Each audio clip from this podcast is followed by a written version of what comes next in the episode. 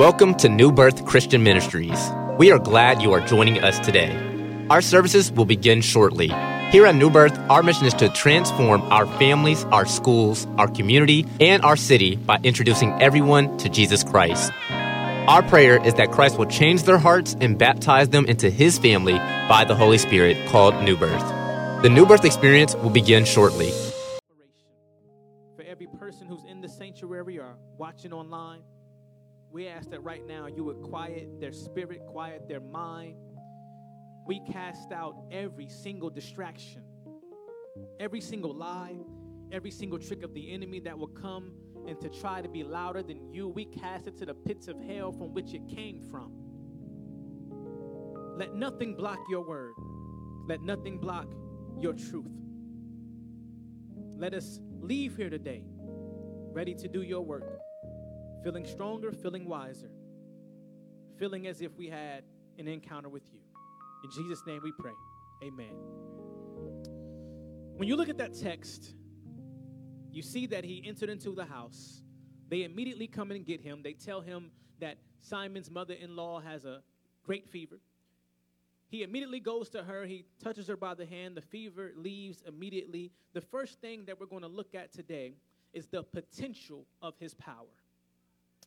We follow Jesus because of the potential of his power. He is all powerful, he is all knowing, he is the authority, and at any given moment, at any given time, he has the potential to show up and show out, but it's all based on his own decision. It's the potential of his power. Now, when you look at what just occurred, remember last week we left Jesus, he was in the synagogue casting out an unclean spirit.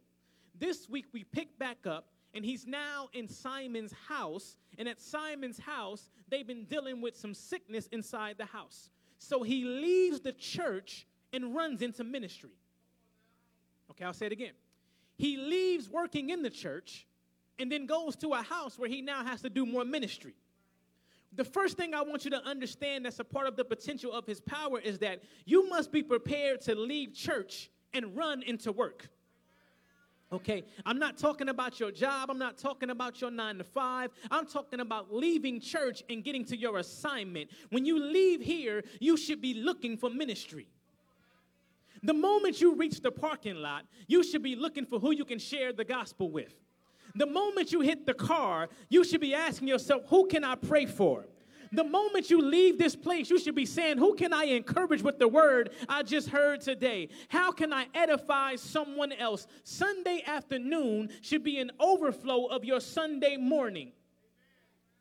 Jesus is in the church leaves the church, goes to the streets, goes to the house, and does ministry. He has a ministry that was not only private, but was also public. He operates both in the public and the private. How is it that he goes from the synagogue calling out demons to then he goes into the house where he can get rid of the sickness? His fame had spread all over Galilee, his fame had spread all over the place, and now he's inside behind closed doors, and he shows you that he works in the church, but he also works in the house. He showed up during service, but also when the service was over, he still was doing work. Okay, uh, we got to learn to be a people who do not turn it off when church is over. See, we can't be a people who are prepared to work when the church is watching, but unavailable when the spotlight is turned off. We cannot be a people who can praise as long as the music is loud and the crowds are in front of us, but you got to be able to dance and honor God even when the music stops. You got to be able to shout even when there is no music. You got to be able to dance even when there is no keyboard, when there is no drummer, when there is no guitar. Will you praise even when the praise team is not around? Will you still give him glory when everybody else is not into it? Will you still be able to preach the truth even when they don't shout you back, amen? Will you still bless God even when there's no audience to cheer you on? Will you still have the same kind of shout you got Sunday morning that you got at your house on Monday and Tuesday and Wednesday? Or are you the type of person that only can do it when you got an audience? Will you shout during service, but also shout in your home? Will you pray at the altar, but also pray in your living room. Jesus leaves the church and runs into ministry. And we think that the only ministry we got is in a church. But he's showing us that God has something greater for you. He's showing us that many of us pass up ministry on the way to ministry. There are people that we see and we pass on the way to church that he's called us to give the word to, but we so busy trying to get into the house that we miss the opportunity to give them the word. And we must be prepared for ministry when we leave the church. We always think ministry is reserved for the church. No, ministry is also when you leave the church. Jesus leaves the church, goes into the house. He's concerned about the church, but he's also concerned about the individual. He's concerned about the major things, but he's also concerned about the things that are happening in your life behind closed doors. There are some things that you don't want to talk about, that you don't want to share, but guess what? He's concerned about those things as well. I love how the text tells me that it's Simon's mother in law that has fever. If you look at this parallel in the book of Luke, Luke tells us that she had great fever. Um, it means it was a major issue. It means that what she was dealing with was not something that was minor, but it was a great issue. It says that they all came and told Jesus about it, told him what was going on, and immediately Jesus gets up and goes and takes her hand and lifts her up. Look at the urgency and the attention that Jesus gives to the situation. He does not delay. Instead, he treats Simon's mother in law as if it was his own mother in law. What was important to them became important to Jesus. There was a compassion, there was an empathy that he displayed that you and I must learn to follow. See, we live in a world that says things like, well, that's their problem, that's their issue.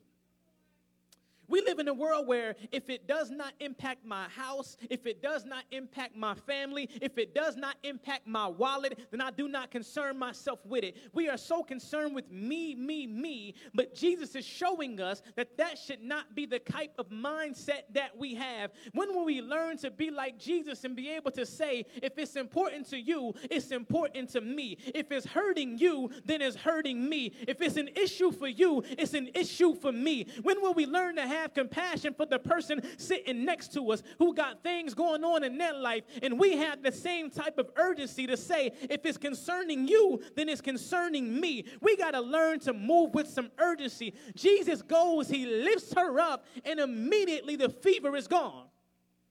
She was in a state where she could not get up, which is why the Bible tells you that when he touched her, he lifted her up. In other words, she was in a state where she could not do, but the moment Jesus comes into the picture, the entire situation is turned upside down. Someone who was down is now up. Someone who was sick is now healed. Someone who was broken is now fixed. Okay, there are some assignments that you and I need to get serious about, need to get working on, because there are some sick people around us that need the Jesus you and I have, the one we come and we shout about every Sunday, the one we come and we dance about every Sunday. That's the Jesus they need. But if you never tell them about it, they'll remain sick, they'll remain down and out. There are some people around us dealing with some great fever, and they are in need of the Jesus that you and I have. But the question I want to ask you this morning is do you only keep them in church? See, as long as I refuse to bring Jesus into the house, they'll remain sick. As long as I'm apprehensive about bringing Jesus into the job, they'll stay broken. As long as you try to only regulate Jesus to the confines of the church walls, then we'll never be able to see the sick be healed. What I love about the text is how Mark tells us a detail about Simon's mother in law and shows us that she was ready to follow Jesus. How do I know this? Well, look at Mark 131. Mark 131 tells us something important. It says that, and he came and took her by the hand and lifted her up, and immediately the fever left her, and she ministered unto them. Okay, look at what she did after she got healed. She got herself up and got to work. The text says she got healed and then she ministered unto Jesus. She got healed and she ministered unto the people in the house. The moment she was able to start serving, she did it. The moment she was given the opportunity to get to work, she got to work. There was a desire in her, I believe, for her to have always gotten to work. And the moment she could get to work, she did it. She did not come to Jesus asking him for more things. She said, Listen, you healed me. Now I can get back to work. And what I want to share with you this morning is many of us in here have been healed from some things, we've been delivered from some things, but we still not working. She goes to Jesus and says, You gave me exactly what I need to be impactful. When is the last time you had this kind of attitude that said, You know, what I got is good enough? What I got is just enough. What I got is all I need to be able to be effective and to be able to serve. You've been waiting for your bank account to fill up before you serve. You've been waiting for your degree to come before you serve. You've been waiting for all the answers to come before you serve. But God is saying, I've given you everything you have right now everything at your disposal, everything in your hand for you to be able to get up and serve. Listen, let me tell you how you know you can serve. If you got life in your body right now, you are equipped to serve. If he woke you up this morning, you can serve. If you got breath in your lungs, you can serve. If you can wave your hand, you can serve.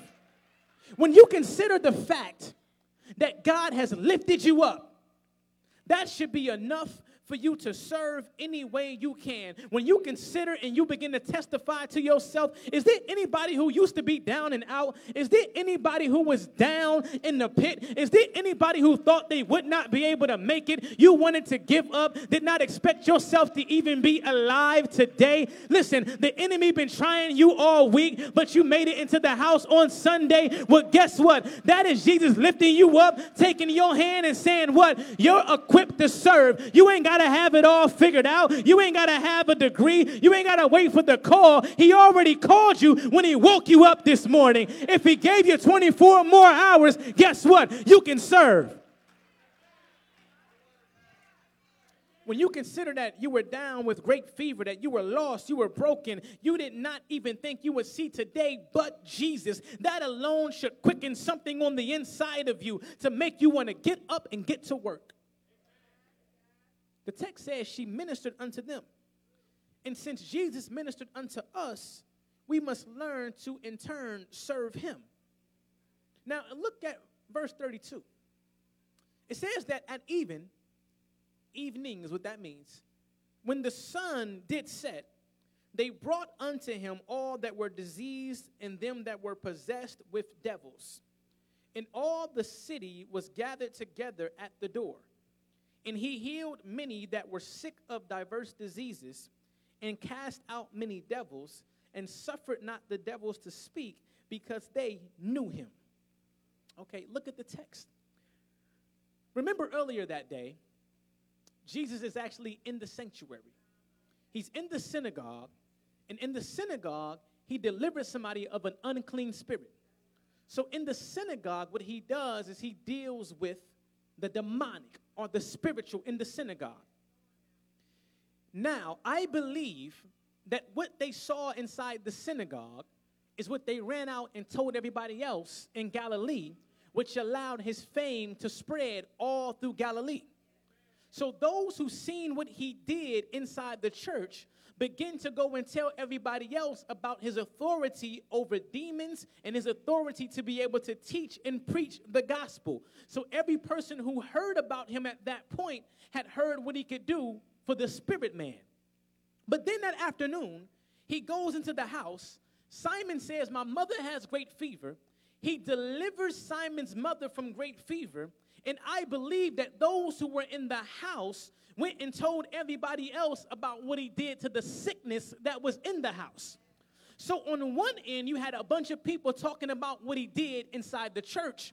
And on the other end, you had a bunch of people talking about what he did at the house. On one end, you had a bunch of people talking about how he can cast out demons. And on the other end, everybody talked about how we can deal with your sickness. I'm going somewhere here. Okay, whenever you have an issue in your body, you do not go to an eye doctor to deal with your back. And you do not go to somebody else who only deals with your back to deal with your eyes. But if you look at what happens with Jesus, the Bible tells us that all these people came to the door, and there were some who had diverse diseases and other ones who had demons, which means that the people who went out to talk about the demons gathered the people who had issues with demons, and the people who talked about the sickness gathered people who dealt with the sickness. Listen, all of them could go to one place because this one Jesus does not only specialize in one thing, okay? This is why you should not be ashamed of your testimony because there's some people who he delivered from addiction. So you can go and tell everybody who's addicted to something that he can bring you out of your addiction. There are some people who got delivered from a suicidal spirit. So you can go tell everybody about what he did for you. What I want to tell you this morning is whatever he did for you, you better go and talk about it because there's an audience that needs to hear about it. It don't matter what you done been through or what you came through. I got got something for that. I don't care what you're dealing with, I got something for that. I don't care how bad it is, I got something for that. And that something is Jesus. I don't care that your testimony ain't like my testimony. God has called you to go and share your testimony because it will be your testimony that's going to bring people who are going through the same thing you went through, going through the same thing you just got through. I don't care if you don't want to talk about the case that you got going on. You better share your case with somebody else so they don't make the same mistake that you made. I don't care about your divorce. You better talk about your divorce so that God can get the glory out of it and give somebody else an opportunity to not make the same mistake you may have made. Is there anybody who wants to be a testimony for the kingdom to draw some people to the doors of Jesus?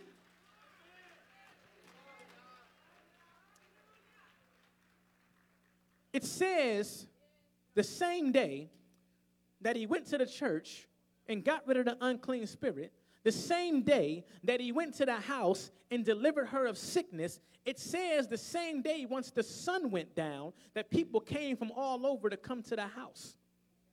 The reason they waited till the sun went down is because it was the Sabbath day. They couldn't really go anywhere. And now the sun is down, and the entire city is gathered at his door. The people from one place shared what he did with the unclean spirit and caused all kind of people with unclean spirits to show up. Then people from the house talked about what he did, and everybody who had sickness, they showed up. People with issues came to the door. People with problems came to the door. People who were hurt came to the door. People with demons came to the okay, listen, you may not not understand this, but stop looking at people funny when they come to the door because this is where they're supposed to be. This is where they get deliverance. This is where they get healed. You better quit turning up your nose at people when they come to the house to get healed. This is where they should be. This should be a hospital. This should be a house of delivery. This should be a house of getting some things out of some people. You better get ready for what God is sending your way, or you can keep on moving because this is going to be a place where the demonic may come, where the people with sickness may come, but guess what? We got something for them. We got some power for them. I ain't talking about a song. I ain't talking about no preaching. I'm talking about the Holy Ghost power to deliver some people from some stuff.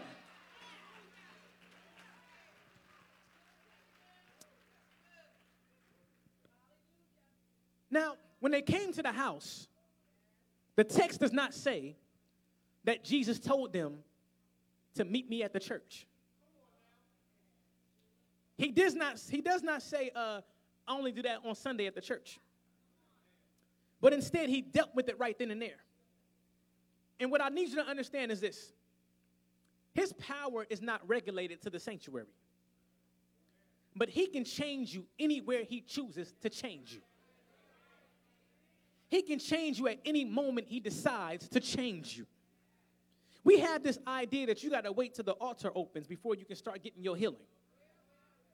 No, uh, no, no, listen. Uh, through the power of the Holy Spirit, you can get your healing right there in Target.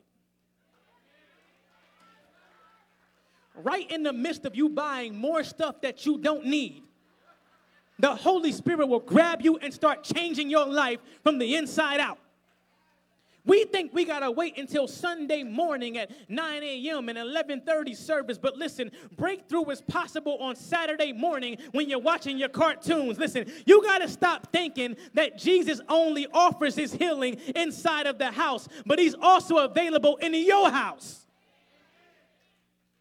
And there's an issue that we think that we got to wait for the elder or the pastor or the deacon to, to come and lay hands on us. But listen, the potential for your healing is always there. The potential for the greatness is always there. You just got your healing, not, I mean, you got your faith in the wrong place as opposed to your faith being in Jesus who can provide your healing at that point in time. We looking for man to come and blow on us and throw a towel on us and throw some oil in our face when you better understand the real healing comes from Jesus. And so we follow Jesus because the potential of his power, he has all power, which means he has the ability to show up at any moment in my life. Now, listen, Jesus has just done all these great things. It says that at evening, everybody came. At evening, everybody came to the house. And the text tells us that he dealt with every single person that came to the house. He cast out every demon, he healed every sickness, Every single person that came to the house left changed when they met Jesus. Then in verse 35, look at what it says. It says, And in the morning, this means after all that happened, in the morning, rising up a great while before day. So it says, He got up very early in the morning. He went out and departed into a solitary place and there prayed. See, this right here was the anchor of his ministry. He understood the power of prayer. This was the point of his power. Prayer was the source of his power because it is through prayer that you and I are able to commune and connect with God our Father. Listen, when your prayer life is off, your life will be off. When you have not made time to talk to God, your life will be in shambles. Can anybody testify that when your prayer life is all messed up, everything is all wrong in your life? Um, prayer is the most important thing, but we want to do everything but pray. We want to yell, we want to fight, we want to cuss, we want to call up everybody instead of stopping and praying. How is it that Jesus is 100% God. He is deity. He is God in the flesh, yet he stops and makes time to get up early in the morning to go and talk to his father. And everything in his ministry is going good.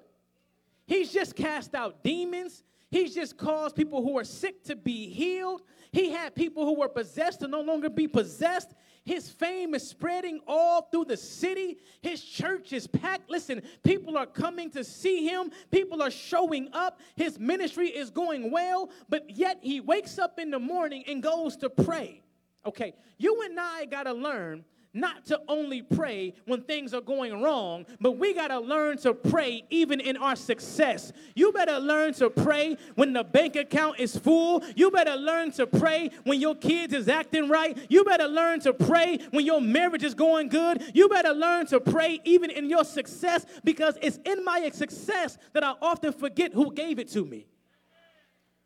Okay, when the money is flowing, that's when I forget who provided the money. But when I need the money, my prayer is different. When the bills are stacked up, I pray a little bit harder. But when the bills are handled, I forget who handled the bills. When my health is good, I may not be in God's face as much. When the family situation is good, then I may not be as fervent. But these are the times you should be equally in God's face when things are going well, which is why when Luke is speaking to us, he tells us that Jesus says, Men ought always pray. When it's bad, you better pray. When it's good, you better pray. In the morning, you better pray. In the nighttime, you better pray. Men should always pray because Jesus was always praying. Jesus understood that since he put on flesh, His flesh would be weary. His flesh would be tempted. His flesh would be in a situation that sometimes would try to overtake him. So he realized that his job was to always be praying and staying in communion with the Father. He shows us power through prayer, and look at how often Jesus prayed. If you look all through Scripture, you'll notice that he prayed all the time. He prayed at his own baptism. It was a holy occasion, so he began to pray at his own baptism. He goes into the wilderness and he prays for 40 days and 40 nights. And in his prayer and fasting, that's how he overcomes temptation. He prayed before he even chose the 12 disciples. Before he chose the apostles, he prayed. Um, it says that Luke 6 12 through 17, write this down. Um, it says, One day, soon afterward, Jesus went up to a mountain to pray. And he prayed to God all night. And at daybreak, he called together all his disciples and chose 12 of them to be apostles. Okay, what I want you to understand is before you start just hanging out with any old body, you better start being in prayer about it. Okay, I'll say it for the people over here. Um, before you start making friendships, before you decide who you're going to be in covenant relationships with, before you decide who you're going to go to the movies with, before you decide who you start kicking it with, you better be in some prayer about it. How is it that Jesus spent all night praying before he chose the 12 brothers that would be in his inner circle? Even Jesus had to pray about who he would allow to be close to him. And we're allowing people in our lives, people to take up our time, people to take up our anytime minutes, people to take up all our text messages, people to take up all of our money that we ain't even prayed about having them in our life, and we wonder why our life is so chaotic. It's because we have not communed with the Father. Everybody is not meant to walk with you on your journey. Everybody's not meant to be in close proximity with you. Everybody's not meant to be in close relationship with you. I can be cool with you, but not always hang with you. Jesus prayed all night before calling somebody homie. Before calling somebody his day one, he prayed all night. Um, another time he prayed, he, he, he prayed before he even walked on water. In Mark 6 46, um, before he walked on water, Jesus was actually praying in the mountain. He's in the mountain praying. He's spending time with God. He's prioritizing his relationship. He comes out and he sees the disciples out there on the water with the boat rocking all crazy, being all afraid in the storm. He just finishes praying, sees the disciples out there in the water, and he says, You know what? They need some help. And this is him walking on water to go help his disciples. He does it after his prayer. Another time he prays for them, he prays for people on the cross.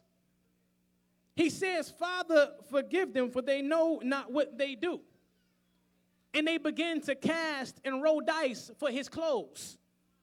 He didn't just pray on the cross, but he also prayed when he was feeling despair. He said, Father, why have thou forsaken me? In his pain, he prayed. Okay, before raising Lazarus from the dead, what did he do? He prayed.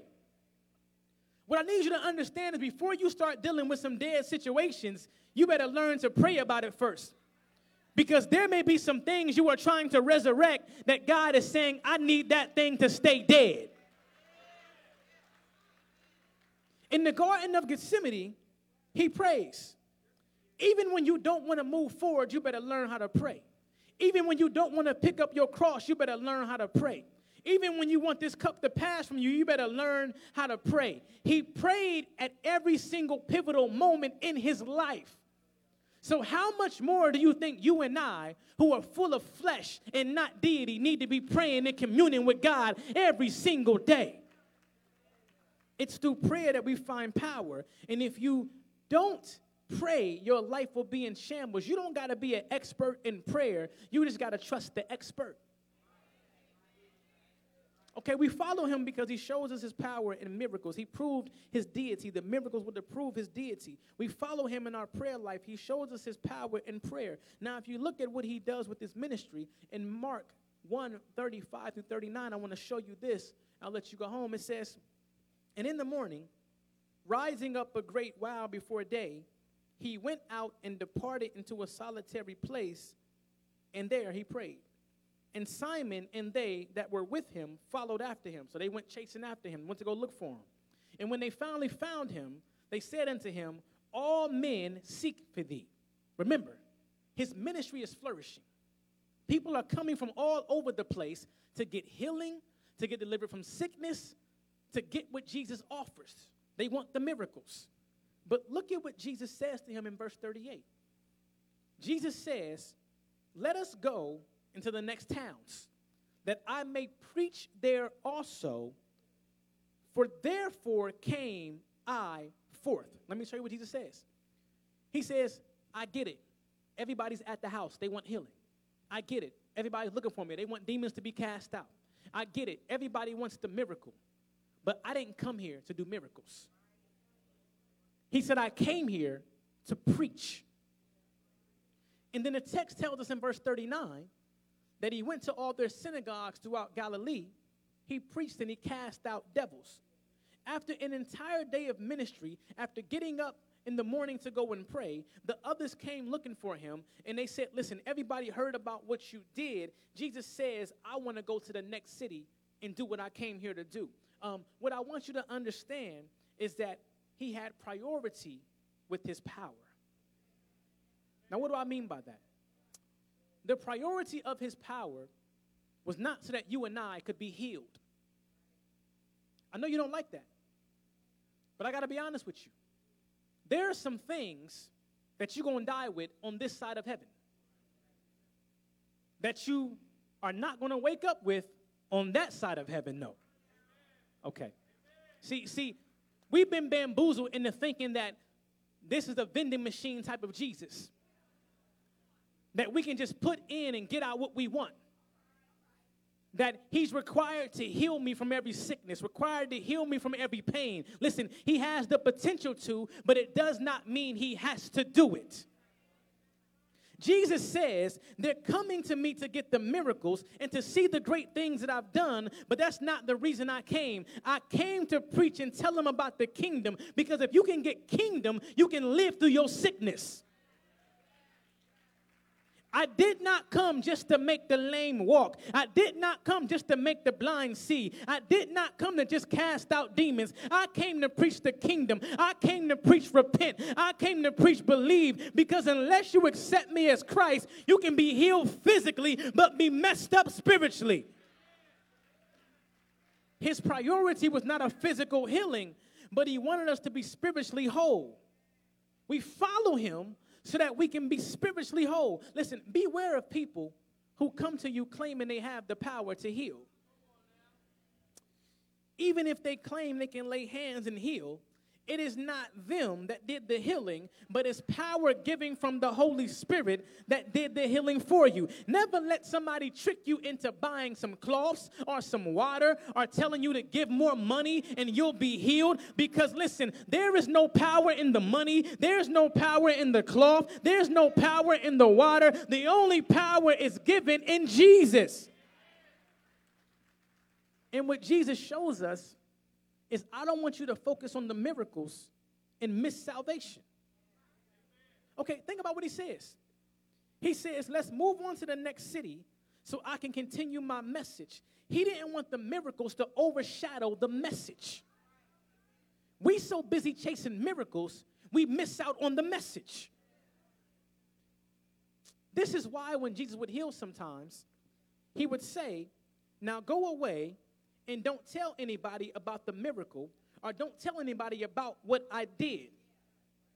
And many times, the person he told not to do it would tell anyway. Okay, this sounds crazy. This may sound crazy, but they were so focused on the miracle, it caused them to disobey what God said. And we get so focused on the miracle that we miss the message of the kingdom. He does not come to give us prosperity and to give us wealth and to give us things. He does not come to give us houses and to give us cars, but He came to sanctify us and make us whole and make us full of His Spirit. That's what He came for. And everybody wants the cars, they want the houses, but they don't want sanctification. And let me tell you something it's the sanctification that's going to help me keep the house, it's the sanctification that's going to help me keep the car, it's the sanctification that's going to help me keep my marriage. It's the sanctification that's going to give me a mindset to walk through my depression. It is the sanctification that's going to make me whole. And we want miracles and not the message. He tells us in 1 Thessalonians 5:23, he says, "And the very God of peace sanctify you wholly." He said, I'll sanctify you fully, and I pray, God, your whole spirit and soul and body be preserved blameless unto the coming of our Lord Jesus Christ. Listen, many of us can testify that we had money, but we were still broken. Many of us can testify that had a bunch of people around us, very popular, but we were still lonely. We had things, but we still wanted more. But when you got Jesus, you begin to feel a regeneration process, a newness that was not tied to the things that you had. I can testify that money is not enough, fame is not enough, things are not enough. We need Jesus. We need to be made whole. I'm not here to teach you about a Jesus who is in demand for your physical needs. I'm here to teach you about a Jesus who desires to make you whole. He'd been working from morning to morning, evening to evening, casting out and healing. And we see that in his deity, he not only dealt with the unclean spirits, but the sickness also had to flee. He was showing us that he was here to bring a different type of kingdom. In Colossians 1:13 it tells us it says, "Who have delivered us from the power of darkness and translated us into the kingdom of his dear son." The kingdom is his. This kingdom that we talk about gives us freedom over darkness. And so we follow him because he has power over the kingdom of darkness and he's translated us into the kingdom of light. I want you to hear this. His priority for you is your spiritual healing. His priority for me is spiritual healing. We've been praying about things. Been praying about jobs, careers, raises, more money. We want the relationship to be fixed. We're looking for the wife, we're looking for the husband, looking for someone to love us. He's not here for your physical needs, but He's here to heal you spiritually. Because when He heals you spiritually, you'll stop chasing the things.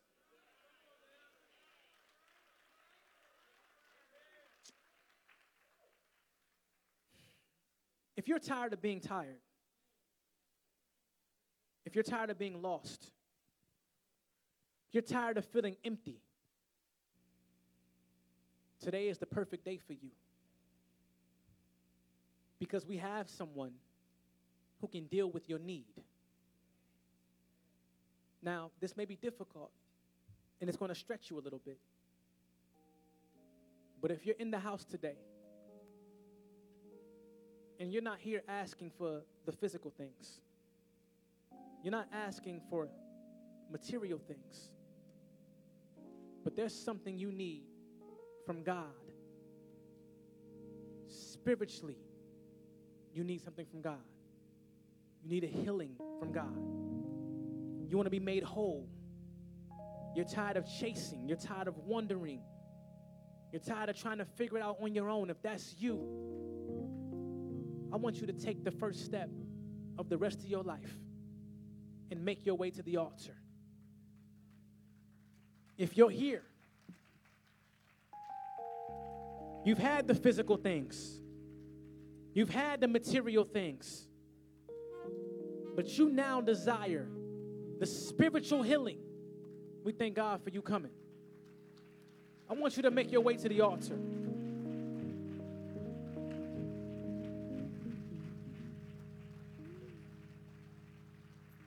We're not just preaching about miracles and about things. Come on.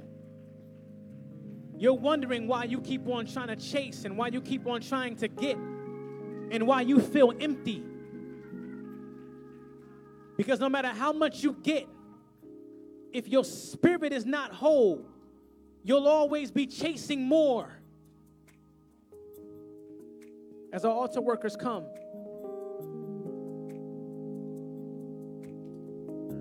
altar workers, make sure we ask about salvation. Make sure we ask about salvation. Listen, there was a there was a father and a son, and they were trying to outrun a fire. The fire was growing and it was headed towards them. And so the father and son are trying to outrun the fire, but it's getting closer and closer. It's getting larger and larger. And as the fire got closer, the father, he dug a ditch around him and his son. And that particular ditch around him and his son had caught on fire, burned up. So as the bigger fire was coming, the son kept on saying to the father, he kept saying, Dad, we gotta go, we gotta run, we gotta go. The dad told the son, he said, Son, sit still, it's okay, sit, sit still. The son said, No, that the fire is getting close. The father said, Trust me. He told the son, The reason the larger fire could not get to us is because this area has already been touched by fire. There's nothing else that could burn it up. Okay. What I want you to understand is this the reason we put our trust in Jesus is because he's already been consumed by the fire and defeated the fire for us. There is no fire that can overcome him. And so while you and I are struggling to run from the fire and trying to outrun the evil one, we got to learn to stand on nothing but Jesus alone because he already defeated the fire that's coming our way. If you're here today and you're tired of running from the fire on your own, make your way to the altar to say, I stand on Jesus and Jesus alone. We're talking about your spiritual healing. Will you trust Him today? Will you believe Him today? That He can make you whole again. That He can restore your life. That He can restore your confidence. That He can restore what you think about yourself that He can fix how you've been dealing with the issues of your life. Don't leave here the same way you walked in. There's healing for you. There's opportunity for you.